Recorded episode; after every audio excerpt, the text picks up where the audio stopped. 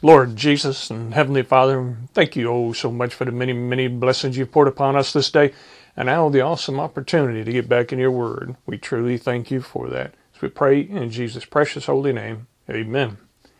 Continuing our Bible study from A to Z in the word knowledge, we'll turn to 2 Peter in chapter 1. And here we see how Peter is expressing the importance of knowledge and coming to know the Lord and the things of the Lord. In 2 Peter chapter 1. Simon Peter, is a servant and an apostle of Jesus Christ, to them that have obtained like precious faith with us through the righteousness of God and our Savior Jesus Christ. So we see he's addressing this to believers, to the Christians. Grace and peace be multiplied unto you through the knowledge of God and of Jesus our Lord. Tying in with that source, the source of true knowledge. The source comes directly from the Lord to the believers by grace. Verse 3 According as his divine power hath given unto us all things that pertain unto life and godliness through the knowledge of him that hath called us to glory and virtue, whereby are given unto us exceeding great and precious promises, that by these ye might be partakers of the divine nature, having escaped the corruption that is in the world through lust. And beside this, giving all diligence, add to your faith virtue, and to virtue knowledge. This coming from the Lord. He gives us the recorded word, He gives us the indwelling spirit of the Holy Ghost, and He gives us the ability to understand the truth when we hear it, and the desire to seek it by grace. As it continues in verse 6 and to knowledge, temperance. Temperance and patience. Those are the things that are part of the fruits of the Holy Ghost.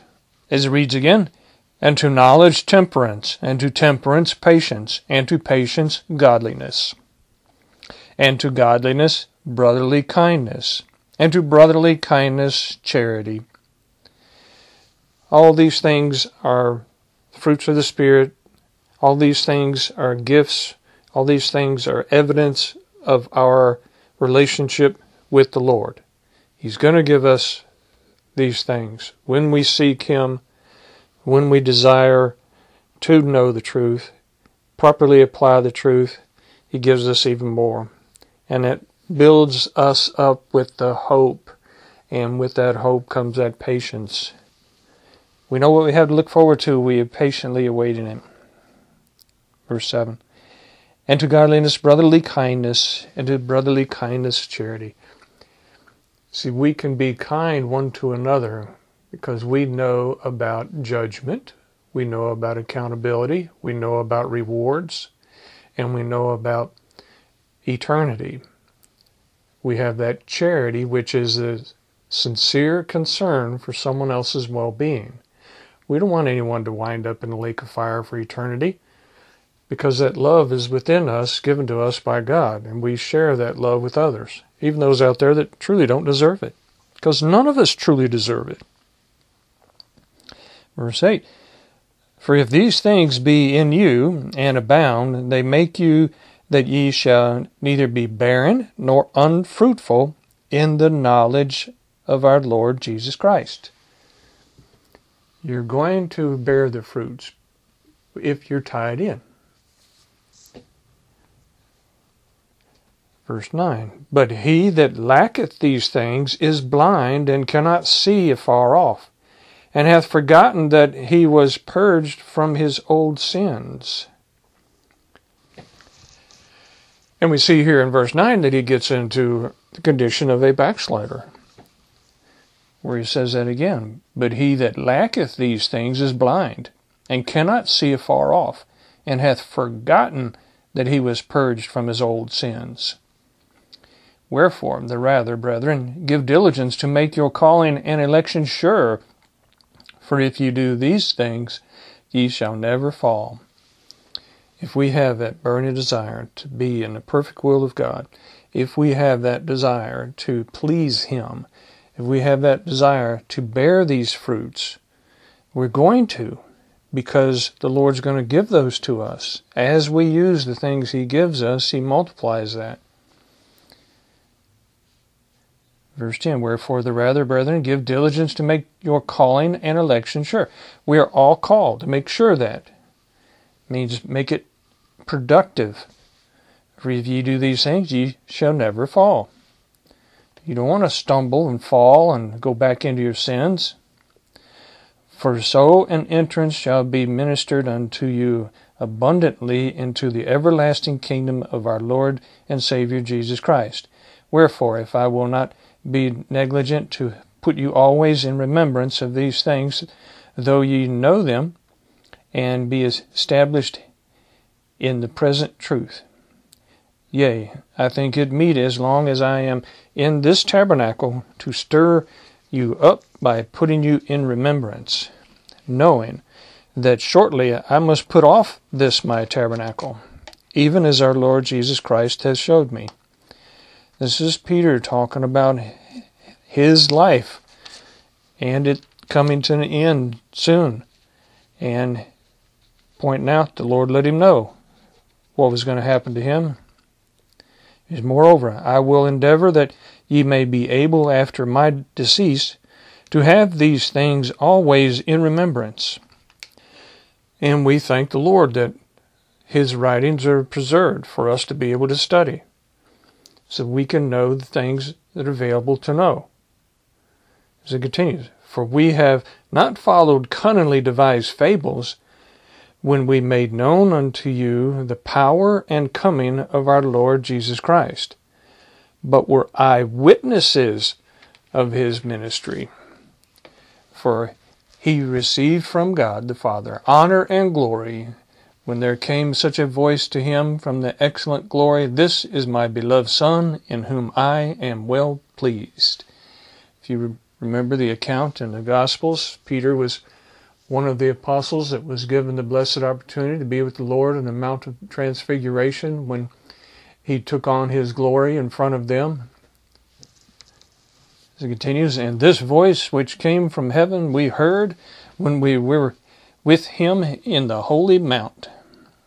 We have also a more sure word of prophecy, whereunto ye do well that ye take heed as unto a light that shineth in a dark place, until the day dawn and the day star arise in your hearts, knowing this first, that no prophecy of the Scripture is of any private interpretation.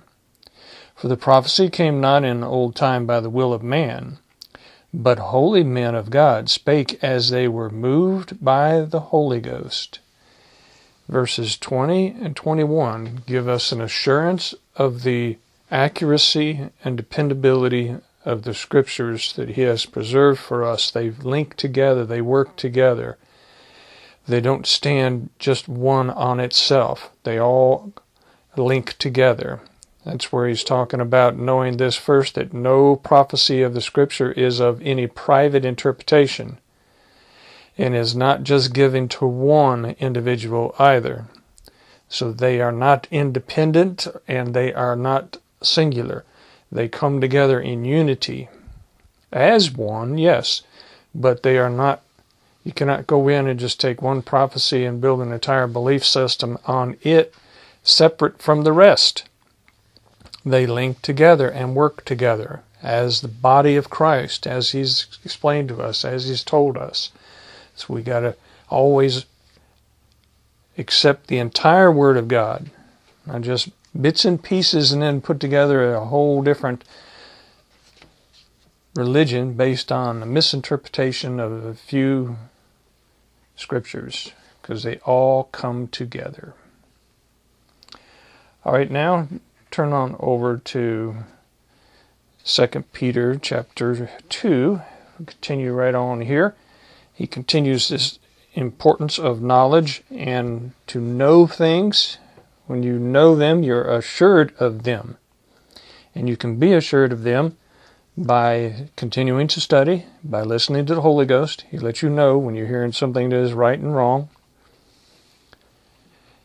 It rolls right into it here in chapter 2. But there were false prophets also among the people, even as there shall be false teachers among you, who privily shall bring in damnable heresies, even denying the Lord that bought them, and bring upon themselves swift destruction. The false teachers that are out there, the plants that are put in place by Satan, they come in, they intermingle, they stir up trouble they create divisions. They love to find something that is curious to study, that draws people in, curiosities, and then they twist them around to create an entire false gospel, a false prophecy, they false teachers themselves. A lot of that going on. It was going on back then. It's still going on today, and it's going to continue to increase all right up to the last days. We got to be very careful. We can't just take bits and pieces and create an entire new religion, which has happened over and over. They will be held accountable. As he goes on there and says at the end of that, that bought them and bring upon themselves swift destruction. They will be held accountable.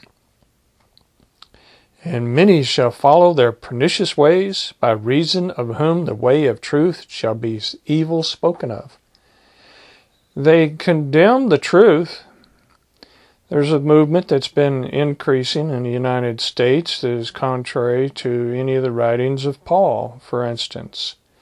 And they are truly amongst this group here of false prophets, false teachers that are going to have this swift destruction put upon them. As it continues, and through covetousness shall they with feigned words make merchandise of you, whose judgment now of a long time lingereth not, and their damnation slumbereth not. God's going to get them for that. They are going to be held accountable.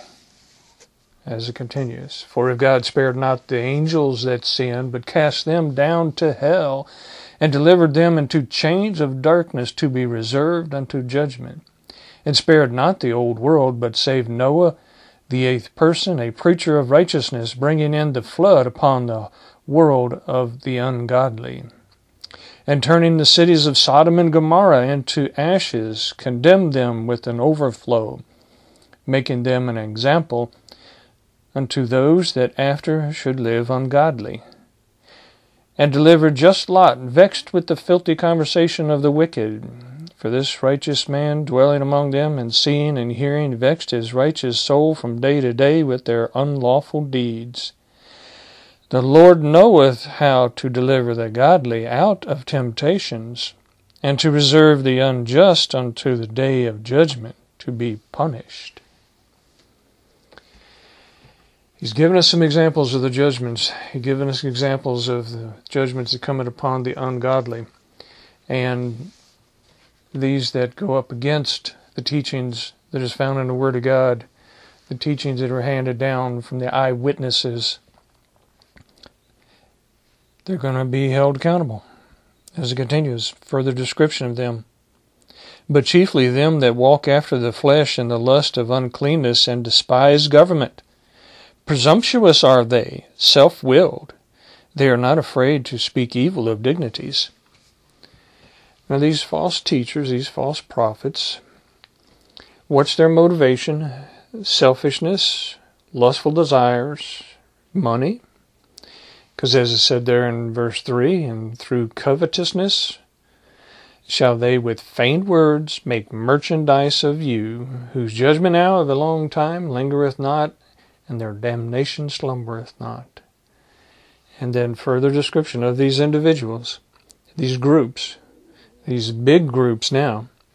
These, but chiefly them that walk after the flesh and the lust of uncleanness as we see clearly displayed all over the world, these protests, these groups, these pride movements, this woke movement, all of this is all part of this same thing here. This selfish, lustful desires.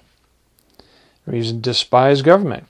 We clearly see that. They do not want civilization. They're anarchists. The Antifa bunch, for instance, they fall right into this.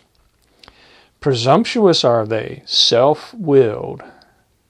They want to make up their own rules. They are not afraid to speak evil of dignities. They cut down and, and criticize Christians, Christian leaders. Whereas angels, which are greater in power and might, bring not railing accusation against them before the Lord. But these, as natural brute beasts, made to be taken and destroyed, speak evil of the things that they understand not, and shall utterly perish in their own corruption. Notice here that we give the example that the angels are not bringing a railing accusation against them before the Lord. We got to be careful as well. We do not condemn anyone, should not condemn anyone. That is only for the Lord to do. Over and over, we're cautioned about that. Like back when you go to study about reprobates and so forth, we don't determine whether someone's reprobate. That's only for the Lord to determine. We don't condemn anyone. That's only for the Lord to do. Keep that in mind. The Lord's going to take care of it. Verse 13, and shall receive the reward of unrighteousness that comes from the Lord, not from us, as they that count it pleasure to riot in the daytime. And that's what we're seeing the riotous bunch on the increase and being accepted and even promoted by some. Verse 13 again, and shall receive the reward of unrighteousness as they that count it pleasure to riot in the daytime. Spots they are and blemishes, sporting themselves with their own deceivings while they feast with you, having eyes full of adultery and that cannot cease from sin, beguiling unstable souls, in heart they have exercised with covetous practices, cursed children, which have forsaken the right way and are gone astray, following the way of Balaam, the son of Bosor, who loved the wages of unrighteousness, but was rebuked for his iniquity, the dumb ass speaking, with man's voice forbade the madness of the prophet. These are wells without water, clouds that are carried with the tempest, to whom the midst of darkness is reserved for ever. For when they speak great swelling words of vanity, they allure through the lust of the flesh, through much wantonness, those that were clean escaped from them who live in error. While they promise them liberty, they themselves are the servants of corruption. For of whom a man is overcome, of the same is he brought in bondage. For if after they have escaped the pollutions of the world through the knowledge of the Lord and Savior Jesus Christ, they are again entangled therein and overcome, the latter end is worse with them than the beginning.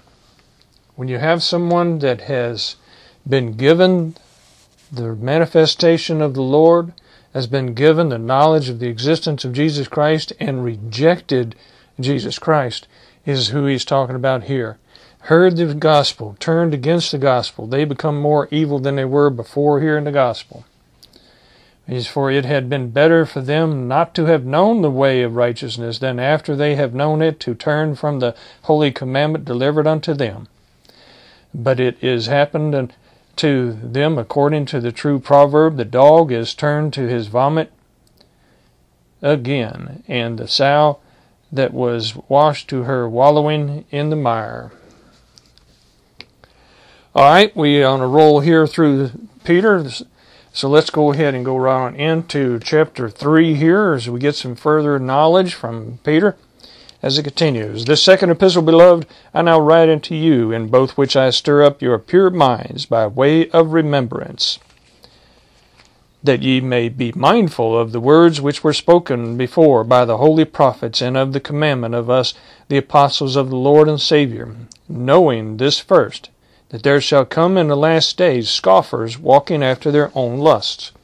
Once again, here, the knowledge is available to us. We can look into the Word of God, we can study it, we can see the prophecies, and then we see the fulfilling of those prophecies. Read 3 again. Knowing this first, that there shall come in the last days scoffers walking after their own lusts, and saying, Where is the promise of his coming? For since the fathers fell asleep, all things continue as they were from the beginning of the creation they start to say, well, he prophesied he's coming quickly. Why hasn't he come quickly? And they go up against the Word of God, not even knowing what the Word means. For this they willingly are ignorant of. See, they don't want to know the truth, because the truth is contrary to their behavior. For this they willingly are ignorant. Of that by the word of God the heavens were of old, and the earth standing out of the water and in the water, whereby the world that then was, being overflowed with water, perished. One of the big things that you see the Antichrist bunch stand on is they don't believe in the worldwide judgment of the flood. They don't believe in creation. They don't believe in the power of God. They don't believe in accountability. As it continues, but the heavens and the earth which are now, by the same word, are kept in store, reserved unto fire against the day of judgment and perdition of ungodly men. Jesus Christ spoke everything into existence. By His word, He judged this planet. By His word, He will judge this planet again. By His word, He holds this planet in existence and He will destroy it at the appropriate time. Nothing man can do about it. Verse 8 But beloved, talking to the Christians, but us, beloved, be not ignorant of this one thing, that one day is with the Lord as a thousand years, and a thousand years as one day. Jesus Christ is outside of time. He spoke time into existence. One day, thousand years, didn't matter to him. Verse 9 The Lord is not slack concerning his promise, as some men count slackness, but is long suffering to usward, not willing that any should perish, but that all should come to repentance. That's why he's waiting. That's why it's been so long. He's waiting for more to come to him before it's everlasting too late. By his mercy, by his grace, by his compassion, his love for all mankind, he's still holding out for more to turn from their wicked ways. Verse 10 But the day of the Lord will come as a thief in the night, in which the heavens shall pass away with a great noise, and the elements shall melt with fervent heat. The earth also and the works that are therein shall be burned up. Seeing then that all these things shall be dissolved, what manner of persons ought ye to be in all holy conversation and godliness? looking for and hastening unto the coming of the day of God, wherein the heavens being on fire shall be dissolved, and the elements shall melt with fervent heat. Nevertheless, we, according to his promise, look for new heavens and a new earth wherein dwelleth righteousness. Praise the Lord, we got that to look forward to. New heavens and a new earth. Verse 14 Wherefore, beloved, seeing that ye look for such things, be diligent that ye may be found of him in peace, without spot and blameless. In peace, without spot and blameless. How do we do that? We confess our sins. It's like it says over there in 1 John chapter 1 verse 9, if we confess our sins, he's faithful and just to forgive us our sins and to cleanse us from all unrighteousness. We do that and will be found without spot and blameless.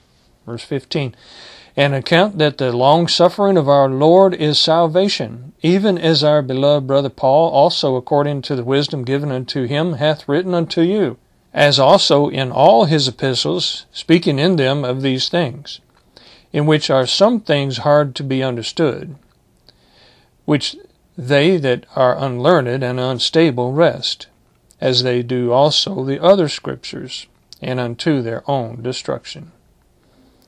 We have it available. We need to study it. We have, have that burning desire to dig in there, to have that knowledge, use that knowledge, apply that knowledge correctly.